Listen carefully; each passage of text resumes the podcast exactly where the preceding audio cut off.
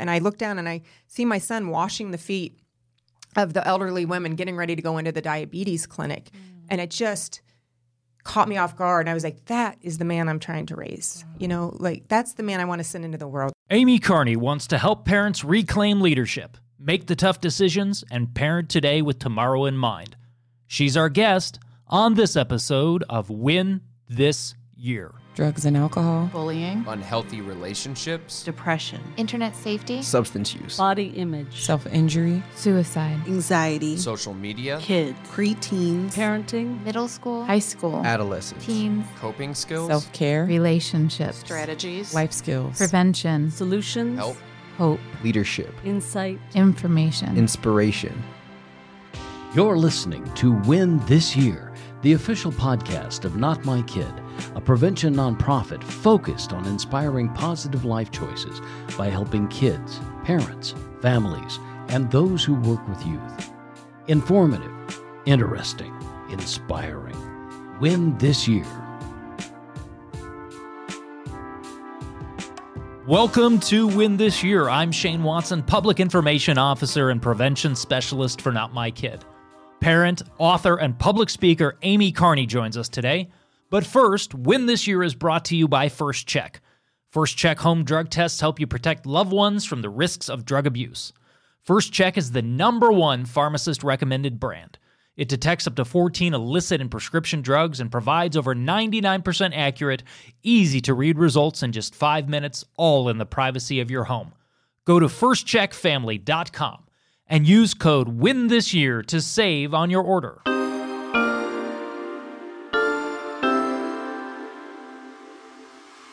As mentioned earlier, Amy Carney is joining us today, but before we speak with Amy, we have a co host who, if you have listened to prior episodes of Win This Year, she will be familiar to you. Just two episodes ago, Geronda Montano joined us.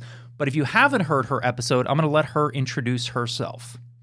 Well, I am excited to be co hosting today. I am the Chief Programs Officer here at Not My Kid, and I have been with the organization about four years, and this is just an exciting adventure to be on with Win This Year. Amy Carney is a parent, writer, leadership parenting coach, speaker, and author of the book Parent on Purpose A Courageous Approach to Raising Children in a Complicated World. She joins us now on Win This Year. Amy, welcome to the show. Thank you so much for having me. And when I say that you are a parent, I mean you are a parent of five kids. You are on Geronda's rock star level. She has four. And yet somehow, as a parent of five kids, a professional speaker, an author, all those things that you're doing, you're still finding time to do all of that. And you're wanting to equip parents to be able to do the same. And there's some strategies involved with that that we're going to be talking about here in a little bit. Exactly. But before we get into that, um, I, I would like to talk about how you got started doing all of this. In your book, it starts at really early on. You mention a decision that really changed things for your family and a trip that resulted. Would you please tell us about that and how it came about? Um, sure. So, in about five years ago, 2014, my husband and I um, decided to pull out of life because we have we were raising four kids at the time and just chaotic. Um, my husband was traveling for work all the time, and all I spent my time doing was running the kids around, making sure they you know had everything done, and I was surviving motherhood basically. Um, and we got to the point where uh, one night I slid in uh, last second as the lights went down at one of my son's uh, musical performances. And I just sat there and tears ran down my face. And I'm like, this is not what I thought having kids in a family was going to be like. What what is going on? And we need, I knew we needed a change. So uh, my husband agreed. He quit his job. He was coaching with the Chicago Blackhawks. And um, we bought an RV and we pulled the kids out of, they were going into sixth and seventh grade. And we just traveled around the entire U.S. for seven months. Wow. Wow. That is wow. a drastic change. Very drastic, considering yes. we never camped a day in our lives. So it was just, we knew we needed um, to pull away from everything we were so involved in and just take a break and figure out what in the world do we want our family to look like? And how do we want to re- be raising our kids? And what did you find out on that trip? What did you decide to change or do differently? How did that trip change your family? Oh my gosh, it changed. It's it dramatically changed us. For the um, we had no play in our lives. That's one thing we realized. We didn't have any margin in our in our family and our lives to actually just be and to be together and to have um, just playful moments to be outdoors. Um, we spend so much time over scheduling our kids, and so we cut back on that. It's not to say that they didn't jump right back into some of their activities. I mean, that's part of culture today, and, and they enjoy it. Um, and and we enjoyed part of that as well. But we really um, cut back on all of those scheduled activities and tried to create more margin in our family for family time and to live out our values. You mentioned overscheduling. Um, that's something that I think is very well intentioned. A lot of parents do that. They want to get their children in activities and extracurriculars and things like that. What well intentioned things, such as that, might we as parents be doing uh, that might be hindering our kids more than helping? How are we overparenting?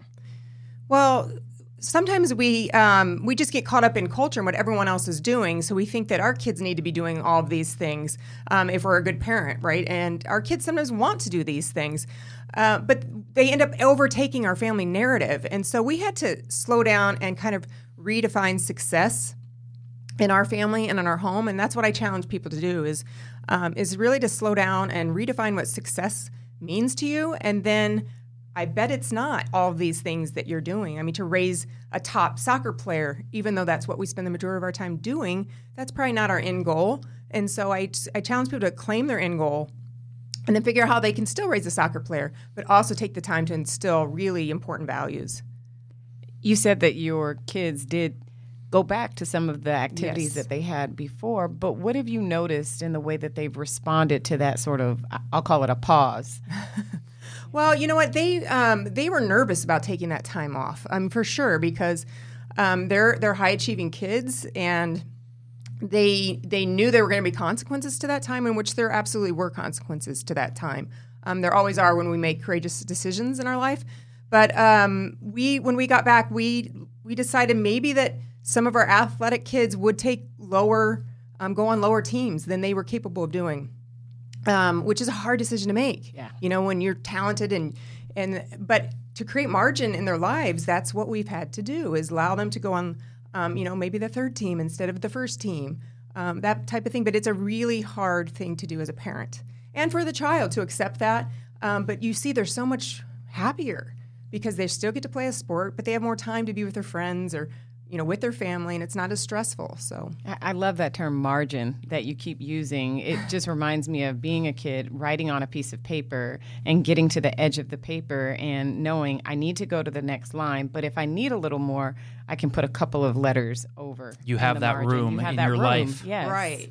Right. And that's what I think we're, we're missing. And that's what's happening is the kids are so stressed um, today. And we're stressed as parents. Yes. Um, and, and that's exactly how we were living. Um, and, and not that you have to jump in an RV and go around the country, because I don't even know if I recommend that um, necessarily. but I mean, you do need to slow down maybe and just um, redefine if you're living out your values and the way you want to be raising your family.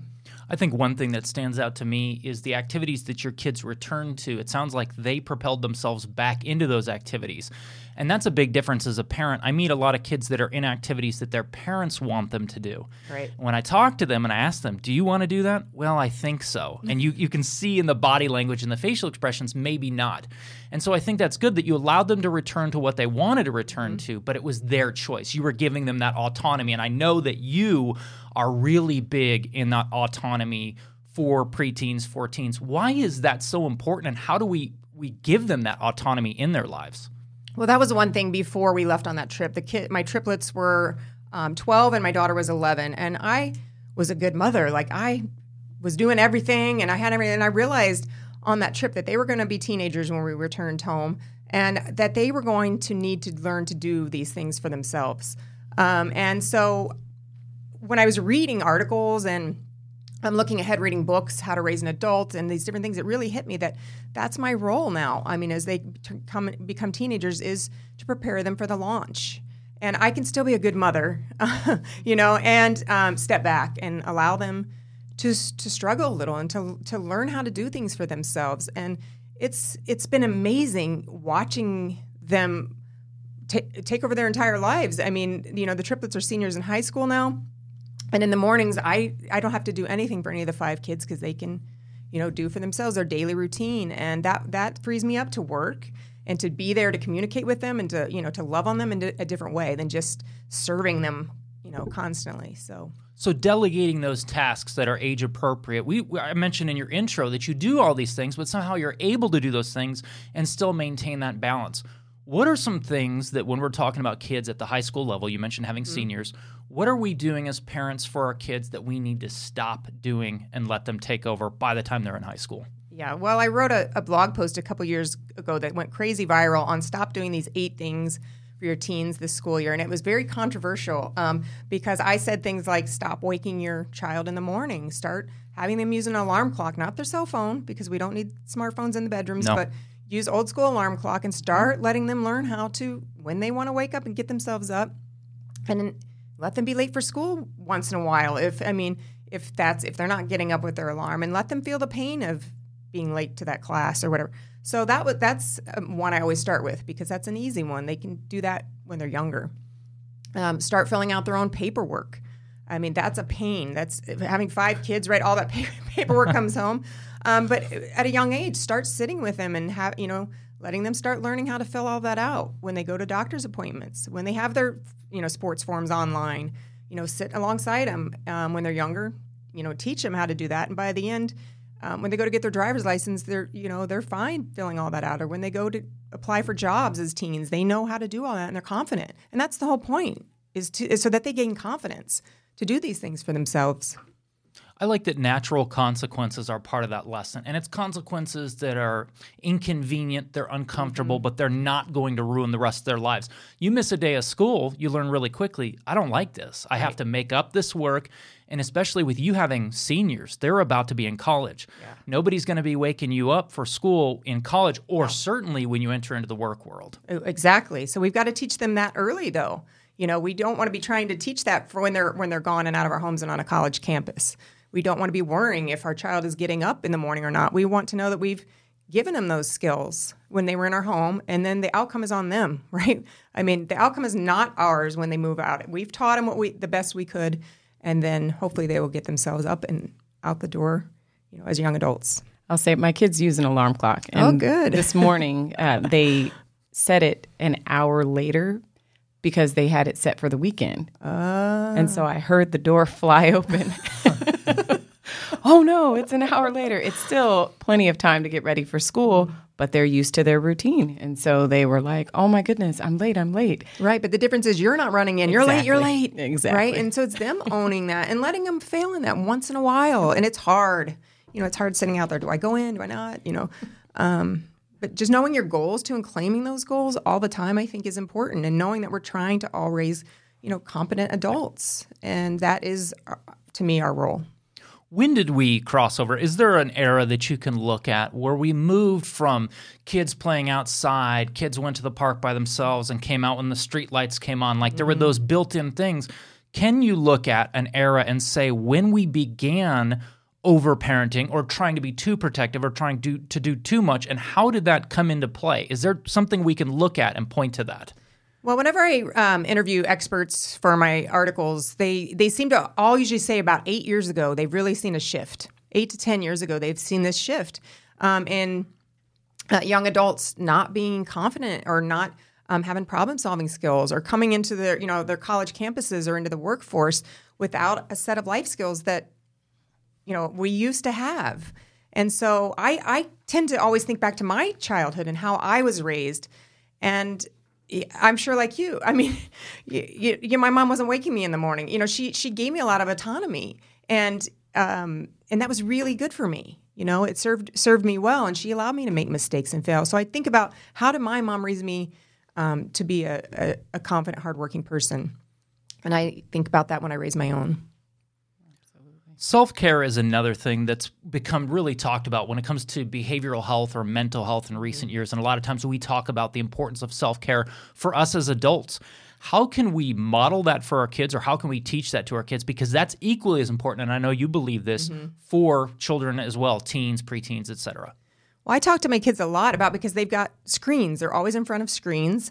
Um, and unfortunately, that's the world they're growing up in. But I preach a lot in my home about solitude. Like, there's got to be screen-free space in your life, in in your home, you know, and um, creating solitude for you just to be with yourself and to think and to Um, you know, develop coping skills for yourself when things go wrong. That you just don't turn to a phone or to a video game.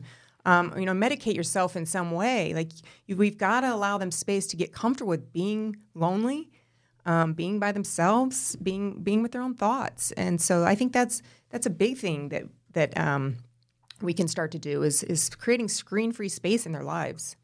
There was a family that I, I met through our Project Rewind program who said um, they realized that there was going to be about a month period where they couldn't do the normal family dinner time they were going to be doing. So they recognized their window of opportunity was driving their daughter to and from sports practice. So it was like going to be a 15 minute car ride to and from sports practice. So they said, you know what? We're going to make this drive phone free. And they said the first time that we asked our 16 year old daughter to put her phone away, you would have thought we had dipped her in boiling oil. That's the oh, exact phrase this dad used. And even though she made it uncomfortable for them, and a lot of parents relent at that point because it's uncomfortable and they say, okay, yeah, go ahead. Mm-hmm. They stuck with it. They were diplomatic. They were gen- gentle with it, but they said, no, we're going to we're going to do this. They told me that they did that on subsequent car rides, and they noticed with each subsequent time her reaction was less extreme. Mm-hmm. They said about a month and a half into it, she began self regulating her device use more. And they said about three months into it, they noticed her anxiety decreased. Uh-huh. And they realized that at least a portion of her anxiety came from the constant, and, I- and I mean, they said constant device use. And that's something that we not only need to teach our kids about, we have to be modeling that as well. We have to regulate our use in front of them as well. Absolutely, absolutely. Yeah. And I think that's the thing, and you touched on is the parents. We have to be bold enough to when our kids aren't happy that we're taking the phone away for a 15 minute drive. It's okay, right? We know our, purpose and we know why we're doing this. I mean, our children need us to to do that once in a while to help them with boundaries, creating this space in their lives. And so, so so many times we worry because they're not happy with us. Okay, my my mom not, was not worried about if I w- was happy with her, and I think we need to get back to that a little. Um, we're trying. I think the problem is we want to be in closer relationship with our kids than we were with our parents. Um, so we've gone overboard, um, and we and and it's easy to do in the moment, and that's why I encourage parents to slow down and claim those end goals. And if you if you know you need more time with your child communicating, well, how are you going to create that? And be bold enough to do it when your daughter is is fighting you on it. Of course, she's going to fight you, right? Of course, they're not going to be happy. That's okay. It's for a purpose. I mean, one of our sons, we just had to go to a flip phone to, for him because he wasn't managing it well. And so we have to help him. You think he's happy? No. You know what, though? But he's not really asking for it back. You know, after a few weeks, I think maybe he's seeing it's so much easier for him. And it's, it, it and so it's that's a very bold decision. And and when I went into AT and T to do it, he goes, more and more parents are doing this, and more and more need to do it. That's awesome. So I'm happy to hear about that because that's one thing where I know parents, part of what makes them uncomfortable choosing to give their child a flip phone is their child comes back and says, I'm the only one in the class without a smartphone. I've had sixth grade parents tell me, you know, my daughter's so upset she's the only one in the sixth grade without a smartphone. And one of the, the lessons we have to instill to our kids is just because everybody else is doing something doesn't mean it's necessarily the right thing for us. But you hit on the fact that it feels like we're almost, some people are trying to be more their child's friend Yes. than their child's parent. Right. And there's a fine line there. I mean, yeah. So we we we need to be the parent. Our, our kids only have one mom, one dad, and so um, we've got to be brave enough to be that parent, even when it's hard, even when it doesn't feel good when our child isn't happy with us. I I and it's hard for me for the child that has the flip phone because I can't get a hold of him like I used to, you know, or or or different things. But it's okay. It's for a period. It's for um, helping him, give him the best um, tools that that we can while he's in our home. And so we're, and then we, what I also see is that it helps other parents be brave. Um, so when we make brave choices, other parents look at it and say, "You can do that. Well, maybe I can do that too because I really want to do that for my child."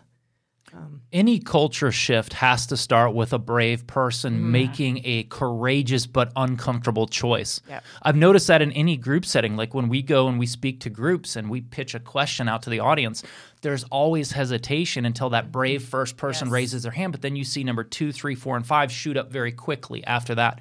We might have to be that brave pioneer parent to do that thing. I know that one of the things that you believe in is starting with the end goal in mind and kind of reverse engineering from there. What should, and you've already touched on this a little bit, but what should our end goal be? What is the final thing that we're trying to achieve as parents? Well, when I think about um, my children as 18, 19 year olds, you know, walking out the door of my home, I think about who they are as a person um, more than I think about what they're doing. And I think that's where we're going wrong a little is that we're focusing so much on what they're doing um, as they're growing up and, and not building up the character traits and the values um, to develop that person, you know, who we want them to become and who the world needs them to be, to be, you know. Um, and so if we can flip that mindset and think about who we want them to become, do we want them to be empathetic young adults? Yes, we do. so how are we going to teach empathy, um, you know, when they're younger and, and authentically build that in them? Um, and not just serve out in our community to, you know, to, to check that off our list and to put it onto our resume, but how do we really, em- you know, put make that be a part of who they are and and, and develop their heart? So um, I, I try and I know that even in the schools they're in, it's so pressuring. The culture around them is pressuring, whether my husband and I are or not. They're getting so much pressure in the schools that when they come home, I really want to, um, you know, downplay that a little bit and let them rest in our home and um, focus more on values and relationships. You mentioned values, relationships, rest, disconnecting, things like that. And you talked earlier about prioritizing play. As a matter of fact, there's a chapter in your book that's mm-hmm. dedicated to prioritizing play. It feels like societally that we've gotten away from that. How do we get back to that as families who are very busy and we're so task focused and checklist focused?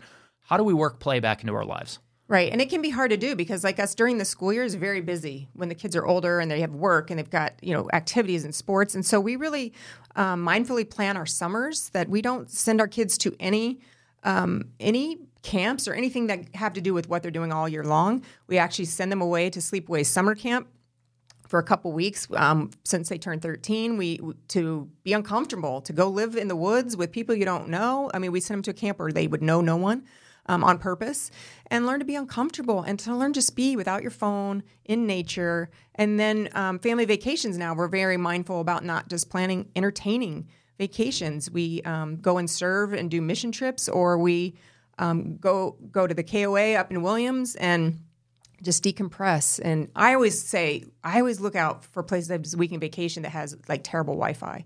Like if you go on the reviews and they're like, "Oh, it's just terrible, terrible Wi-Fi," I'm like, "That's perfect." It's like a selling point. yeah, it's a selling point for me because I know we'll better better connect, and there will be games played around the table, or the kids will decompress if we purposely seek out these types of you know environments. I think that's really good because life isn't entertaining all the time, Right. and that's one one of the lessons we try to instill, especially in our early intervention program, Project Rewind. Whether they're trying to sustain that constant dopamine release through a drug, or whether they're doing that through device use that's gotten out of balance, that isn't life. Mm-hmm. A lot of life, no disrespect, Geronda, work isn't always exciting. No. I love you, but you know that's not the reality of life. No. life No, is it's not constant entertainment, and it's I, I view it like eating dessert before eating dinner. You have that dessert, you set that standard in your mind and in your neurotransmitters that I'm going to sustain this level of excitement and dopamine release, and you get out there in the world and you find out that's not how it works. Exactly, exactly. We we've expected our kids to get jobs when they're of working age in restaurants because it's hard. It's not easy, um, and it's exactly that. Like it's life is hard, and earning money can be hard, but they're learning so many skills and working with with all generations of people and income levels and. Um, I it's it's just been awesome, but do they want to get up at six in the morning on a Saturday to go work at the breakfast restaurant? No, they they do not. But um, I just see it developing that character um, that I hope that they'll go into the world with. One of the areas that you connected um, prioritizing play with is you actually connected it in your book to dinner time. We're really big advocates of that. We talk about the Casa Columbia annual study on the importance of, of family dinners. And uh, what would your response be, uh, or your suggestion be for parents? Because I sometimes hear this we don't have time for that. We don't have time for dinner. We don't have time for those family activities. What would your response be as someone who is very busy yourself? Yeah, I was gonna say I, I don't have time, but I make time. I, I prioritize that, and it doesn't mean that it's gonna happen every week or every. I would love every Sunday night um, to to be that. That's probably all all five. You know, all seven of us can really be together. Um, but if if it can't be at night, then you can do it on Saturday morning breakfast. Or I mean, you you can find if you can't find that time, then you really need to slow down and and find that time because what we don't want is getting to the end of this, launching the kids, and then I'm finding so many parents having regret and guilt um, because they didn't do the family dinners or do the s- simple connective points in their family, and they want to now, but it's too late. Um, so we are all living in busy lives. We are all living in busy homes, um, but we've got to f- prioritize um, time together around the table, whenever that might be. And and it's hard. It is hard to do. Amy, when you're around the table with your seven, Yeah. do you have a favorite game or a favorite something that you all like to do? We have um, conversation starters on every table, um, and so that's our our youngest son, um, who who we adopted out of the foster care system three years ago. He loves that, so he will go around and ask us all questions, and so um, it's either that or we like left, center, right. But now the kids want to play that with money, so. um, but uh, when you have kids of different ages or different levels, it can be hard to find something that fits um, everyone. But really, talking as a family is big for me. I want us communicating. I want us to be able to come to each other, be authentic. Um, but if we don't make that time together, it's not it's not going to happen. And before the RV trip, that's it. We weren't making time. We weren't eating together. We weren't go- getting to church together. What we weren't together. And maybe we were together, but we weren't. You know, we, we were sitting on the sidelines of of the kids' lives. Um, so we were kind of together on that sports field. But um, so we've got to prioritize it. If that's if we want it, then we we got to figure it out and cut some things out um, in order to to get it. You mentioned conversation starters, one that we incorporated in our family years ago. It's one of Geronda's six suggestions she gave in a Huffington Post interview.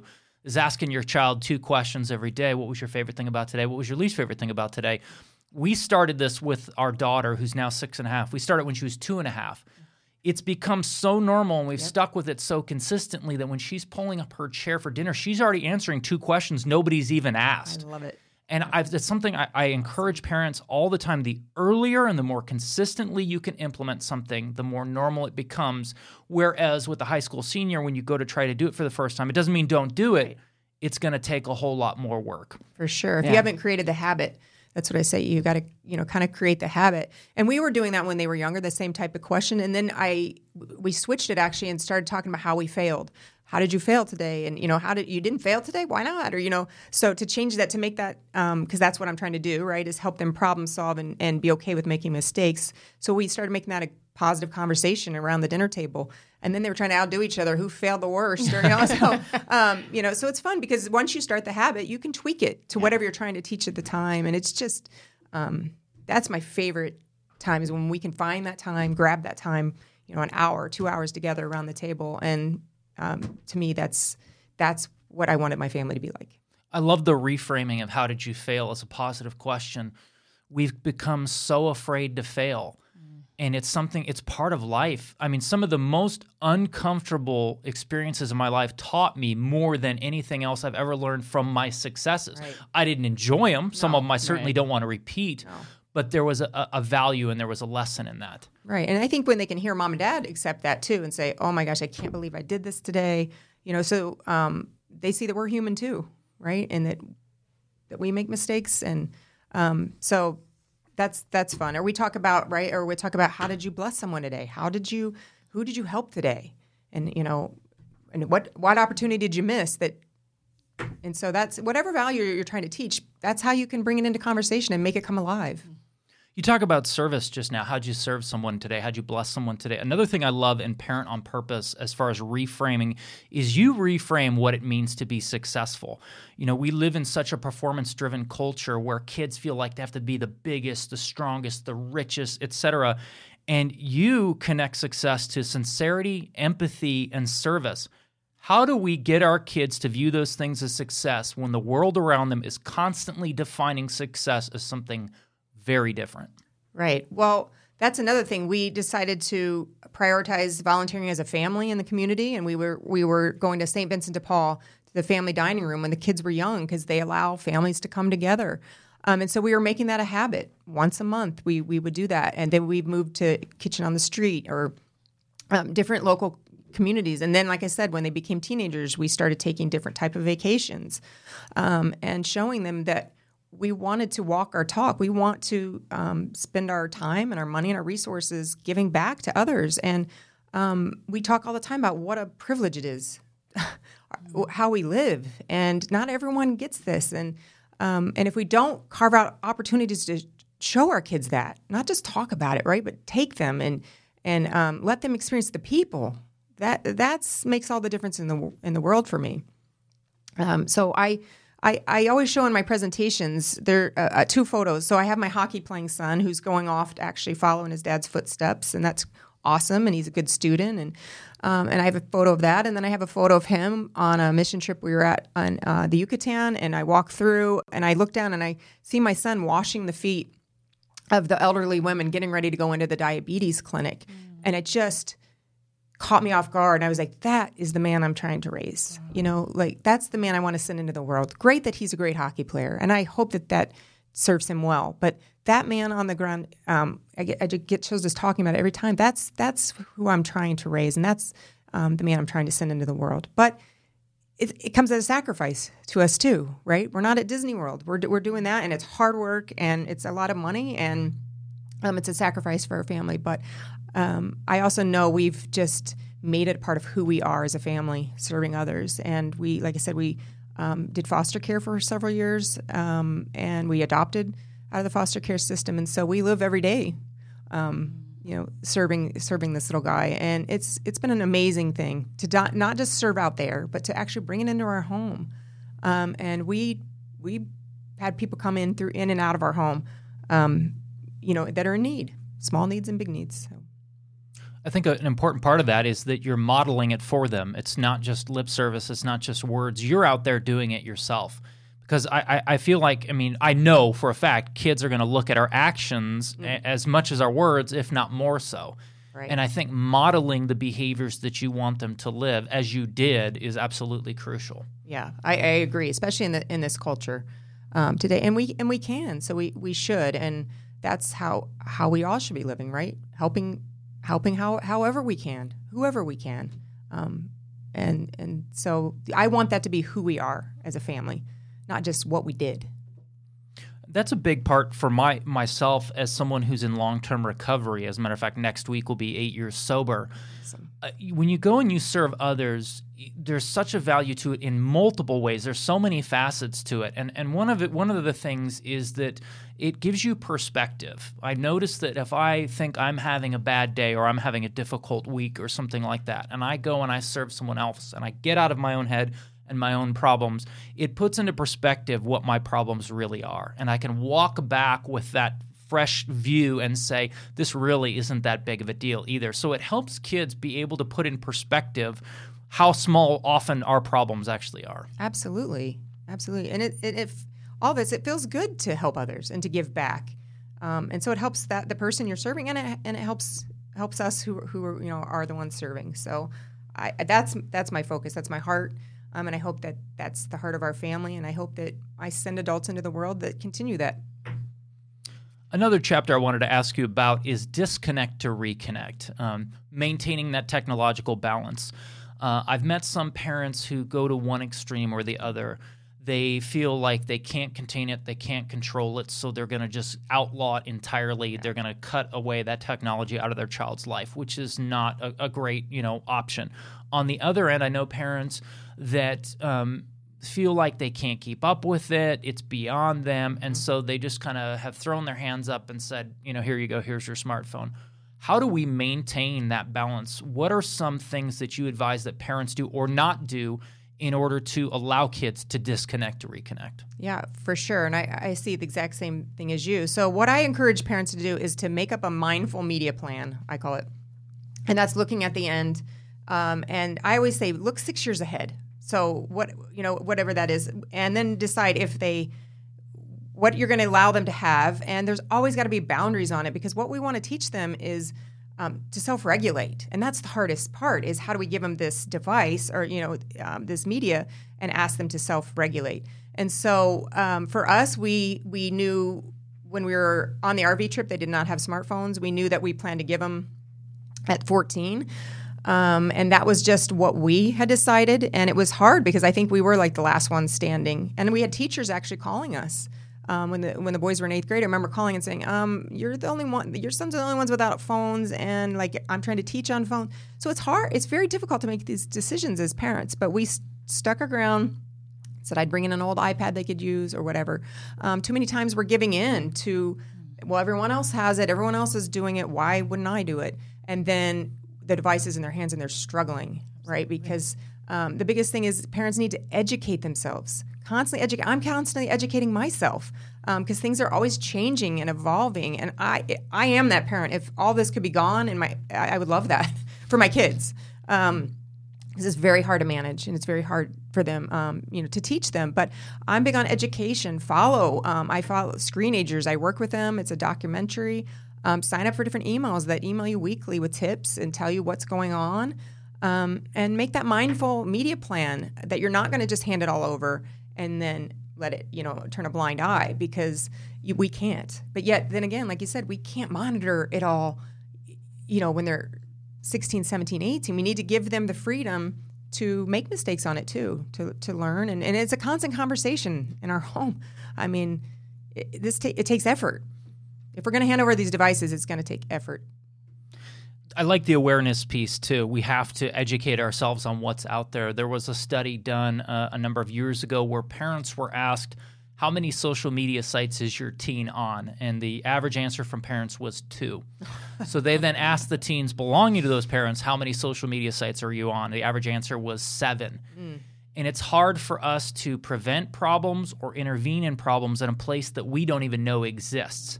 Right. And I, I noticed recently when we posted and we educated a little bit on the TikTok app on our, mm-hmm. our Not My Kid Facebook, the we, I think it was shared 150 times, and I'm seeing so many of the reactions to it, and I've, I've parents commenting, "I didn't even know this thing existed." Right.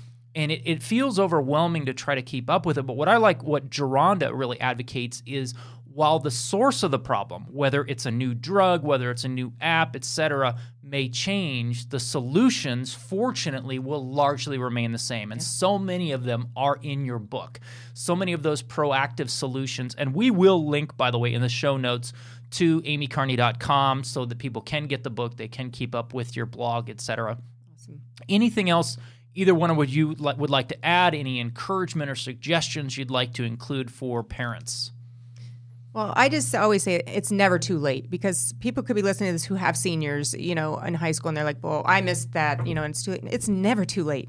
I say, sit down tonight and just talk with your child and say, "You know what? I might have missed the boat on some of these things, or I, I don't know," and just say, "Let's start over tomorrow. Let's."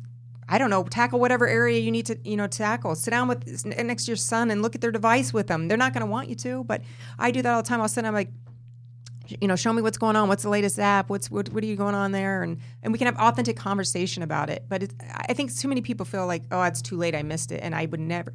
I don't agree with that. I mean, if if you didn't create the habits around the dinner table, it's okay. You can create a different one, right? So While it takes more work, it doesn't mean it can't happen. We can still Right. come in later and do it. Geronda, anything else you'd like to add? I- I just want to say it's so inspiring listening to you, you know, to know that you are giving this information to other parents, that parents can come together as a community and know that they're not the only ones either. No one gets an instruction manual Right. with your kids. And even if you did, every kid is different, even Yes. if, and the kids even living in your home, each one of the, them is different. So I really appreciate your contribution to just that community of people called parents and families. Oh, and it, it truly is inspiring to hear that it's okay to slow down. It's okay to to have some margin in their mm. lives. And and it's okay to not if you didn't do that when they were toddlers or in the first grade or sixth grade if they're seniors go ahead. Yeah. have that conversation now. I love that. Absolutely love that. Thank you. Thank you so much amy. Oh, thank you. Two rock star parents, Amy Carney, Geronda Montano. Once again, the book is Parent on Purpose. You can find the book, read Amy's blog, watch clips of some of her interviews, and contact Amy at amycarney.com. As always, we'll be sure to include that link in the show notes as well. Thank you so much to both of you for your time. Yeah, thank you. thank you